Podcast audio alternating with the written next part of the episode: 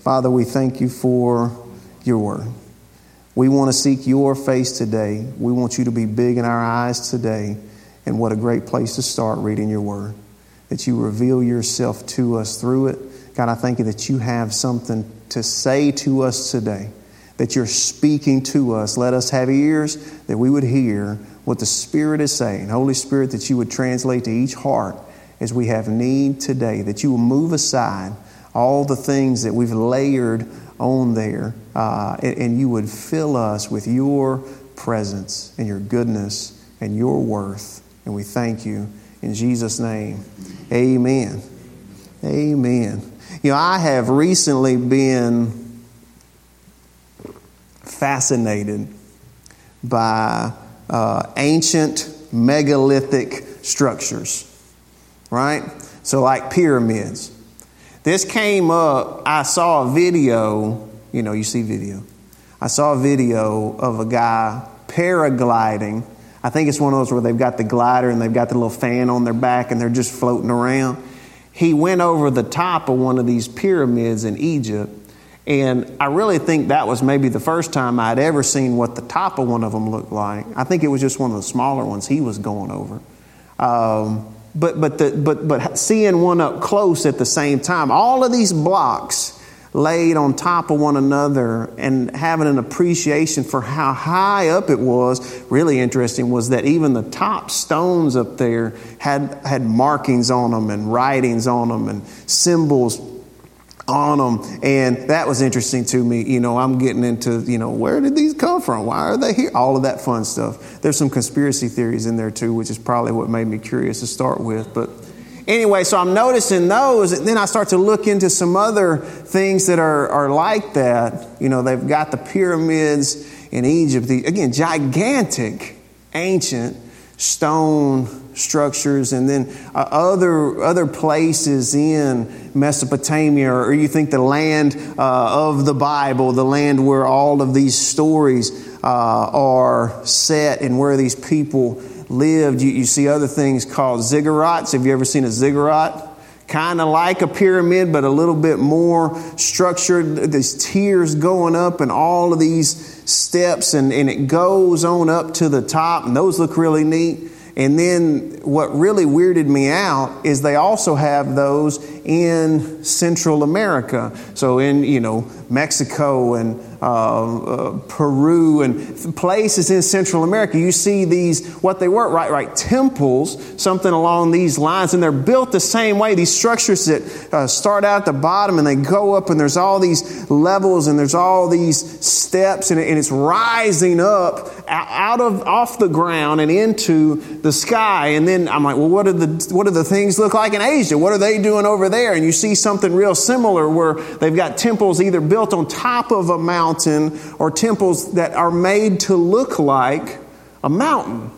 With all of these steps going up, you've seen these over and over where it's in a high place. And then, even then, you, you ascend on these steps up to the top parts. And it was just odd to me the similarities and the symmetry of these structures across the world, across different continents, further distances than I could even estimate, and yet here we are building similar spaces.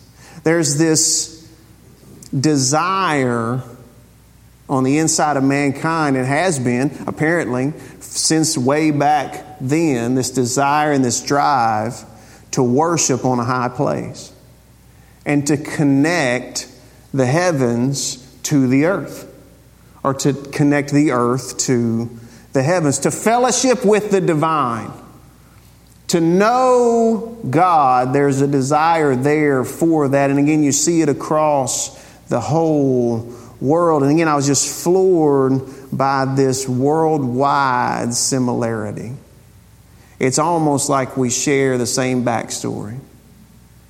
It's almost like there's the same thing going on, this deep need uh, and understanding of our need and then thinking at least along the same lines of a solution that we're not okay down here by ourselves. We've got to connect with something bigger and better and greater than us. We have, to, we have this drive to fellowship with God on the mountain. So when I read here in Psalm 24, who will ascend the hill of the Lord, the mountain of the Lord, and who may stand in his holy place. For thousands of years, people all over the world, what they're doing is they're trying to build a mountain that they can ascend to be closer to God. That's what these, when you see these structures, that's what I think of. It's a man made mountain that I can ascend and be closer, to try to be closer to God, to connect the celestial or the heavenly with the terrestrial, the earthly, to make a connection there with the divine and to know God. And these similarities, I believe, prove even more the truth of the biblical account of the world. Because again, a lot of these temples, they're believing a lot of things that I don't believe and that I don't think are right, but they're based out of the same drive and desire to know God and to dwell with Him on the mountain. And the biblical account gives us the origin and the purpose of the world. When we read Genesis, which we have just this last year, remember Hebrews 11, it's by faith we understand that the universe was created by the Word of God. It's by faith that we even understand that. Where does it say that God placed the people that He created? In the Garden of Eden, right? In the Garden of Eden. Did you know that Scripture also tells us in the book of Ezekiel, as it's talking about the Garden of Eden, it talks the same time about the mountain of God. In the Garden of Eden, on the mountain of God. That's Ezekiel 28 if you're taking notes and you wanted to look into that. And listen, there's going to be a little bit of what they call inside baseball today.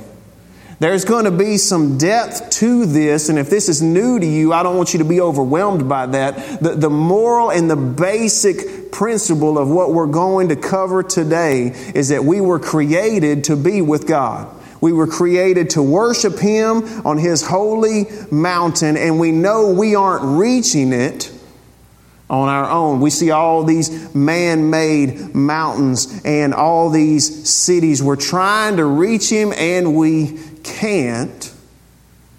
And Jesus is the answer, and that's what we remember and celebrate this time each year that we worship over Christmas that we were trying to reach up to God and couldn't do it, and so God reached down to us. So, spoiler alert, that's where we're going. But I don't want you to get lost in some of these references if you haven't read these before, if you're not familiar with some of these stories. But if you're not, it's a great opportunity to do that take it down and go see where we are here. Because when we're looking at, again, Psalm 24, the earth and everything in it, the world and its inhabitants belong to the Lord. For he laid its foundations on the seas and established it on the rivers.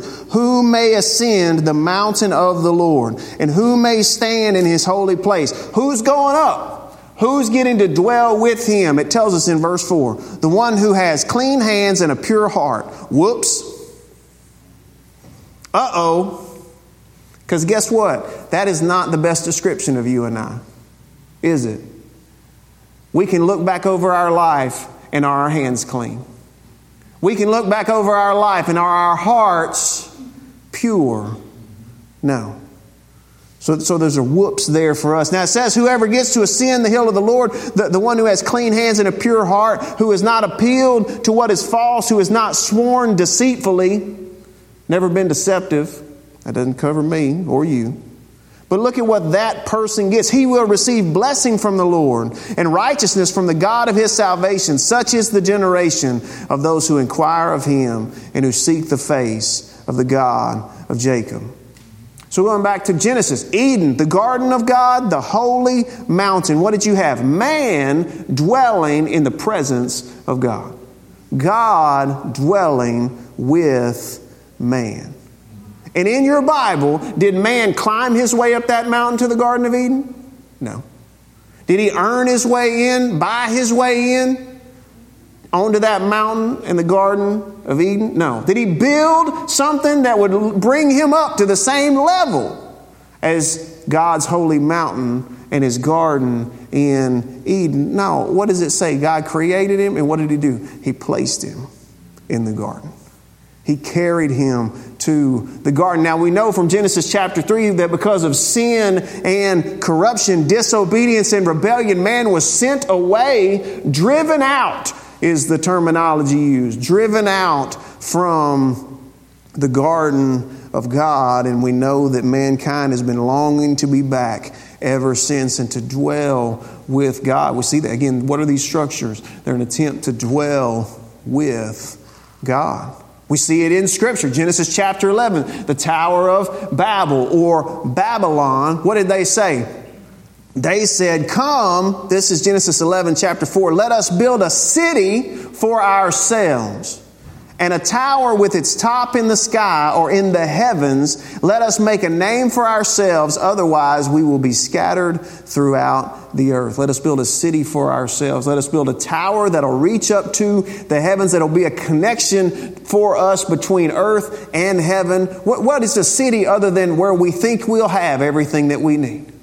Where if we all gather up and we all chip in and we all do our part, then we'll have everything that we need and we don't have to worry about what God said was going to happen to mankind outside of the garden in Genesis chapter 3. Right? Scripture doesn't speak real well of cities in the beginning. Right? The first city, it doesn't speak well of at all. This one, obviously, they said, let us make a name for who? Ourselves. Let us make ourselves a great name Otherwise, we'll be scattered throughout the earth. The cities don't have a good tone in the book of Genesis. Because it's the attitude of, we can have everything we need on our own, we don't need you. And Babel was a mix of a city and a high place. It will exalt ourselves into the very heavens and still today, what attitude do you, what type of attitude do you see in most large cities? They're some of the most secular places, godless places on the earth. Why? Because they think they have everything that they need. Because they've built their mountain, they've built their towers, and they have everything they think that they need. Who will ascend the mountain of the Lord, the one who has clean hands and a pure heart. So we, mankind, had a problem. We have the desire to ascend the mountain of the Lord and dwell with Him there, but we are without the ability. Without the ability. And again, there were efforts. We'll do it ourselves. We'll be God ourselves. And we see the tragedies that come about from that. Something interesting happened, though, as you keep reading the book. In Exodus, God calls Moses, we met Moses when we were going through Hebrews 11. He calls Moses a mediator between God and the people of Israel as they're coming out of Egypt to be God's special possession. He brings them to Mount Sinai. And he calls Moses to meet him on the top of where? The mountain. On Mount Sinai. Moses alone can go up there. The people can't go. They're scared to go anyway. They wouldn't go even if they were invited, but they weren't invited to come up the mountain. And God gives Moses on the mountaintop instruction for his people right? So many things he instructs them about. That's where they get the law. That's where they get the Ten Commandments. That's where they get all of these many instructions. One of the things he instructed them about was how to build a tabernacle. Or what Scripture calls the tent of meeting. Build a tabernacle. Why? Exodus 25 and 8 says, You are to make a sanctuary for me, God so that I may dwell among them, the people. You're to make a sanctuary, a tabernacle for me, so that I can dwell with the people. This is a sacred space. And if you read through there, he is very detailed about it, very specific about it. One part that we'll mention today out of that specificity, because we don't have time to go through all of it, you could teach on the tabernacle for a year or more. People have been doing it for a long time.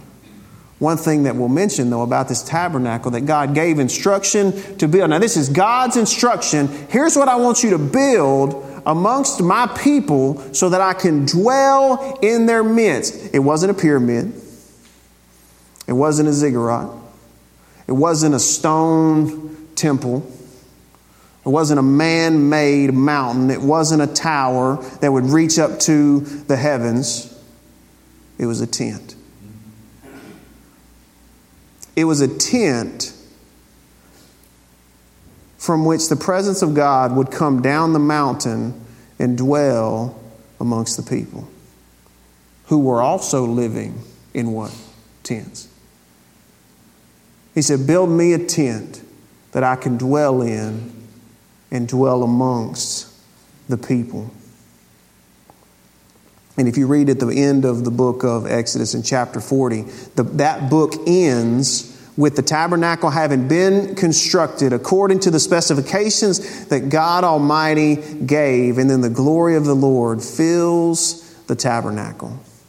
And the Spirit of God dwells with His people as they walked around down here in the dirt or on the dirt. They couldn't climb his holy mountain. He came down to where they were. But now that was not the end all solution. That was a temporary solution. Remember, Psalm 24 was written well after the book of Exodus. And so when you see this in Psalm 24, there's still this heart and this mindset of who will ascend the mountain of the Lord and who may stand in his holy place, the one who has clean hands and a pure heart, who hasn't appealed to what is false and who hasn't sworn deceitfully. He will receive the blessing from the Lord and righteousness from the God of his salvation. Such is the generation of those who inquire of him, who seek the face of the God of Jacob. Again, sounds nice. We're not qualified.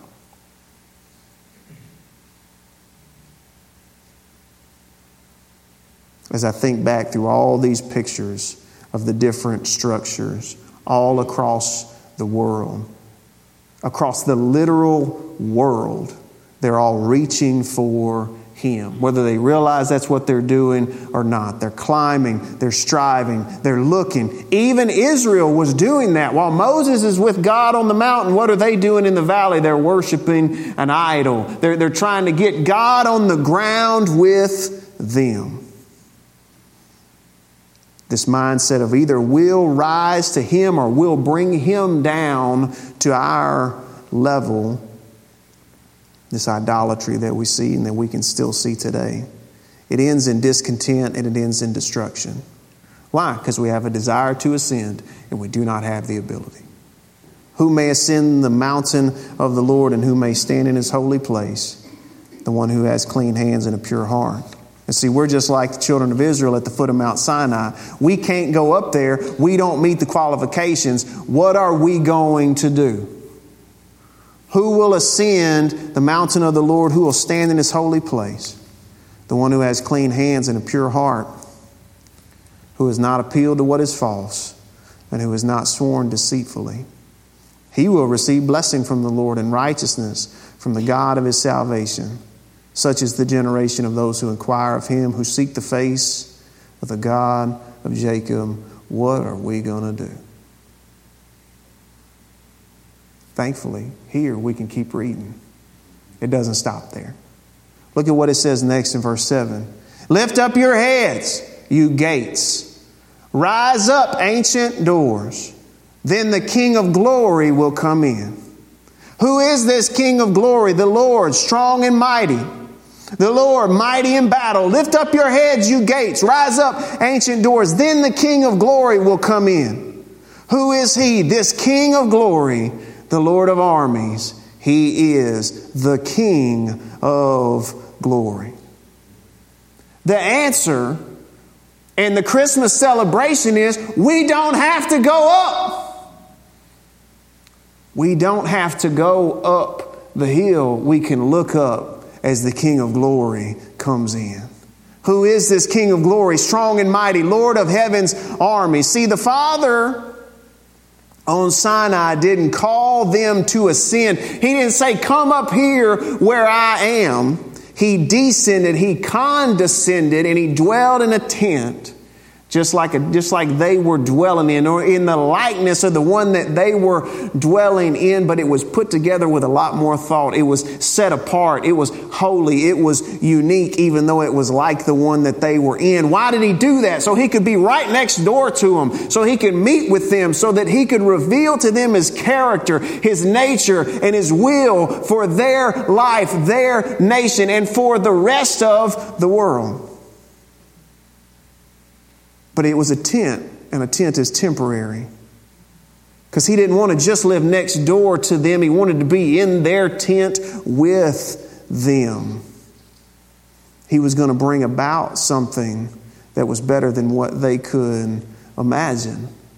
And for us, and what I believe this is pointing to in Psalm 24, is that the Son of God came down from the mountain of God and came down and dwelled in a tent like we live in came down incarnate, flesh and blood and bone, like a tent that we live in, but more specific. He was unique, he was holy, he was set apart, even though he was dwelling in one like us.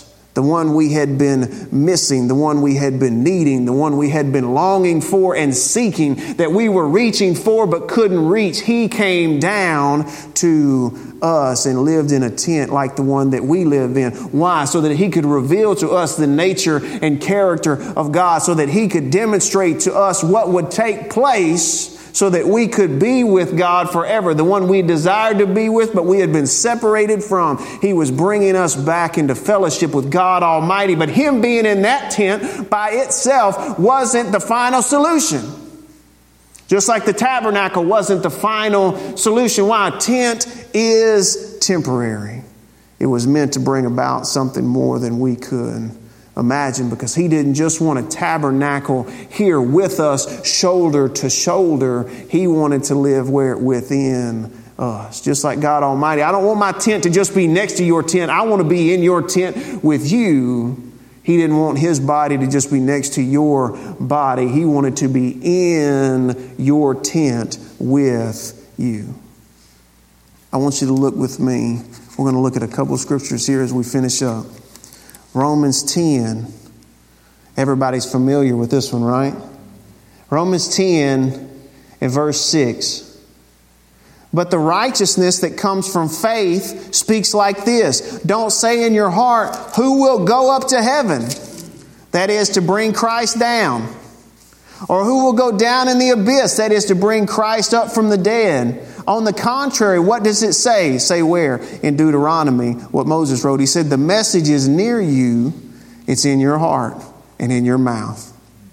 This is the message of faith that we proclaim. If we confess with your mouth Jesus is Lord and believe in your heart that God raised him from the dead, you will be saved. What am I confessing? Not only that Jesus is Lord, but that he came down the mountain for me and that he died and sacrificed himself, rose again to prove that his sacrifice was sufficient. I confess that with my mouth and believe in my heart that God raised him from the dead. You will be saved. One believes with the heart, resulting in righteousness, and one confesses with the mouth, resulting in salvation. For the scripture says, Everyone who believes on him will not be put to shame, since there is no distinction between Jew and Greek because the same Lord of all richly blesses all who call on him, for everyone who calls on the name of the Lord will be saved.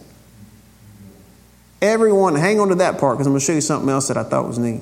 Everyone who calls on the name of the Lord shall be saved. It said, don't talk about who's going to go up and get him. Why? Because you don't have to do that. He came down for you. Don't, don't talk about who's going to go down to the abyss and bring him back up from the dead because that's already been done for you. You don't have to do any of that either. All you have to do is believe that he came and that his purpose for coming was accomplished. Why? So that we could be like those who have clean hands and like the one that has a pure heart, that we can be standing in his righteousness because he is qualified to ascend the hill of the Lord. But it says, All who call on the name of the Lord will be saved. And I saw something neat while I was looking through this, and it was all the way back in the book of Genesis, chapter 4. Now remember, the fall was in chapter 3. And they were driven out from the garden, from the holy mountain where they dwelled with God. It's just one little sentence here at the end of chapter 4. It talks about a son, another son, after Abel was murdered by his brother Cain. We talked about them in Hebrews 11. Hebrews 4, chapter 4 and 26. A son was born to Seth also, and he named him Enosh. And at that time, people began to call on the name of the Lord. People began to call on the name of the Lord. Even back at the very beginning, people were calling on the name of the Lord. We can't ascend the mountain. What are we doing? We're calling on the Lord because only He can do it. Remember, we read in Hebrews chapter 11 and verse 13, these all died in faith, talking about Seth and all the way down. They died in faith. They, they died calling on the name of the Lord, wanting to go up the mountain and not be able, being able to go up the mountain. These all died in faith, although they had not received the things that were promised. But they saw them from a distance, greeted them, and confessed that they were foreigners and temporary residents on the earth. I don't live here, I'm going somewhere else. Verse 14 Now those who say such things make it clear that they are seeking a homeland. If they were thinking about where they came from, they would have an opportunity to return, but they now desire a better place, a heavenly one. Therefore, God is not ashamed to be called their God for he has prepared a city for them. These that have called on his name, I want to come up there with you and I can't. You told me that I'd get to make it home. You made a promise to me and I, I haven't seen it yet, but I can see it afar off. And he said they died in faith believing, and he has not been ashamed to be called their God. He's prepared a city for them. It's not like these towers and these man made mountains. It's not like these man made cities where we think we can be separate from God, that we think we can live without God. It's a city made by God. And I want you to show, show you just a, just a glimpse of that city in Revelation 21. Revelation 21 and verse 1 Then I saw a new heaven and a new earth, for the first heaven and the first earth had passed away, and the sea was no more. I also saw the holy city, the new Jerusalem. What was it doing? What was it doing? I saw the holy city, the new Jerusalem, coming down out of heaven from God, prepared like a bride, adorned for her husband. See, just like God's presence descending the mountain to dwell in the tabernacle, it was temporary to bring about something else. Christ coming down in the flesh to walk the earth, the same dirt that we walk on, he walked on it with them, but he didn't stay that way. It was temporary to bring about something else. This is what it was to bring about. This is the city from Hebrews. This is what those who called on the name of the Lord as far back as the book of Genesis, this is what they longed to see. This is what they desired. This is what the lost people of the world, as they built these man made mountains, this is what they were trying to reach and couldn't. Verse 3 I heard a loud voice from the throne Look, God's dwelling is with humanity, and he will live with them. They will be his peoples and God Himself will be with them and will be their God. He will wipe away every tear from their eyes. Death will be no more. Grief and crying and pain will be no more because the previous things have passed away. What were the previous things? Us being at the bottom of the mountain and not being able to get up there. Us being driven out of the Garden of Eden and the mountain of God and being kept away from the one place that we most wanted to and most needed to be. This is what Christ accomplished when he descended the mountain on our behalf. Look at, flip over to verse 22. If I had time to read all of it, I would. He's talking about this new city and he goes through and talks about all the details and how grand it is and the design and the beautiful stones and how amazing it is. Verse 22 I did not see a temple in it. I looked around the whole city and I didn't see a temple in it. Why not, John? Because the Lord God, the Almighty, and the Lamb are its temple. The city does not need the sun or the moon to shine on it. Nope because the, the glory of God illuminates it, and its lamp is the Lamb. The nations will walk by its light, and the kings of the earth will bring their glory into it. Its gates will never close by day because it will never be night there. They will bring the glory and honor of the nations into it. Nothing unclean will ever enter it, nor anyone who does what is detestable or false but only those who are written in the Lamb's book of life. He said, This beautiful city did what? It came down from heaven to the earth. And he went through and talked about how beautiful it was. But he said, One thing I didn't see in there, I didn't see a temple. He said, I didn't see that place. What was the temple? Doesn't need to be a sun or a moon. The Lord lights it himself. Even the kings of the earth are going to bring their glory into it. All things, like it said in Ephesians, being brought into unity under Christ Jesus. Things in heaven and things on earth. And its gates will never close. Means nobody's going to be kept out. At night, they would close the gate because well, bad things happen at night. We can't just be letting anybody into here. There's a lot of, you know, rough folks out there. It says the gates never close by day because it's never night there. And the nations bring in glory and honor into it. Now, you probably wonder about this. Nothing unclean will ever enter it. Doggone, here we go again. What about me? I'm unclean. But it said, nothing unclean will ever enter it nor anyone who does what is detestable or false, but only those written in the Lamb's book of life. Those that Romans 10 called on the name of the Lord, just like the ones way back at the beginning, the ones that desired a home place and believed that Jesus could get, could get them there, that He could take them all the way home. Even though they weren't clean, in Him they are clean. And guess what? We get to enter in. This is what we celebrate at Christmas. Okay? This is what it's about. This is the grand design. This is the big picture. And we don't want to lose it in all the fun things that we get to do, which God bless, it's awesome. I love all of them. We don't want to lose or miss this.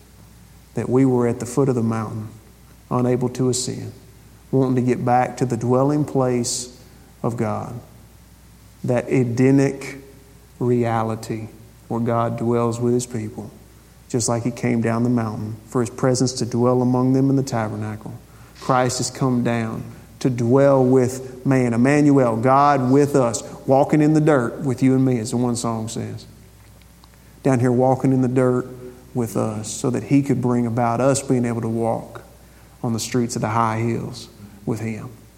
He came and walked in the low places with us so that we could ascend the high places with him. Amen. Emmanuel, in likeness to us, but unique and holy. It said in Luke, the angel told Mary, the one that will be born is holy because he's going to save his people from their sins and take us home where we belong. Amen. Let's pray. Father, thank you for Jesus. Thank you for another sight line on how beautiful you are. God, we can look at these structures that man has built, and they were trying hard to reach something. They were trying hard to accomplish something over years and decades of sweating and striving and struggling, many dying in the search for that divine connection Lord, we can't ascend to the hill, but you descended down to us. Jesus came, the Son who was always with the Father, through whom all things were created. You descended down to be with us, to reveal to us the nature and character of God, and the will to bring all people into your kingdom. And you opened the door that had forever been closed. I thank you that as we read in Romans chapter 10, that it's not how, how can we run up, jump up there to where you are and grab hope? How can we dig down to the grave you were in and do something special for you? It doesn't have anything to do with that. The truth is in our heart and our mouth that you are Lord, and we believe that you came in flesh and blood like us, but that you were raised from the dead on the third day for our justification or so it would be just like we had never sinned. So that we can be at home with you now in spirit and we can be on our way home with you at the end of all things. That we can be like those in Hebrews 11 who desire a better place. And you're not ashamed to be called our God, and we're not ashamed to be called your people. Lord, I pray for the men and women in this room. I pray that they would see you with eyes of faith seeing you as big as you are, as beautiful and as glorious and as honorable as you are, seeing your sacrifice, how gracious you were to condescend down to where we are so that you could lift us up. Lord, it's in humility that we bow our heads before you today. But I thank you that it's also with a key understanding of your grace and your mercy to know that even though we don't deserve to be in your presence, we can come boldly before your throne. And I thank you that that city doesn't come down, that new, that new heaven and new earth doesn't come down without Christ first descending. And Lord, if it did, we wouldn't, it would land on us, it would crush us. I thank you that you're long suffering and compassionate with us. And I thank you that you sent Christ Jesus to be Emmanuel, God with us, dwelling in a tent like we dwell in, so that we could dwell with you forever. And Lord, that this truth will be evident to us throughout this Christmas season. God, that every good and enjoyable thing that we get to do, Lord, is going to just roll up and worship to you. And Father, if anything would try to creep up that would cause us to feel, you know, selfish or self centered or uh, a little bit put off or, or, or, put out by things not going the way we wanted them to go or uh, you know our schedule not running like we wanted it to run god that those things would just melt in the presence of your glory and all that you are. And, and that we would not we would know that we don't have to strive to achieve because you received us in our meekest and in our worst and you brought us into your family and I thank you that when we read, Who will ascend the hill of the Lord? Him who has clean hands and a pure heart, that we can count ourselves in that number because Christ has cleaned our hands and He's purified our heart. And we stand before you as He would because that was your intention. And we thank you so much that we're not like those striving to build something to live life without you but you're building something out of us so that we can live life with you. And we love you. And we thank you. As we, as we go today, keep us in peace as we walk in unity with one another. And Lord, throughout this week, that we would be a light to others, that they would see our joy and our peace during this time, and it would be noticeable, that it would be marked. And Father, that we may even have opportunity to share about the hope that's within us. And I thank you that we can tell about that mountain. And we thank you in Jesus' name. Amen.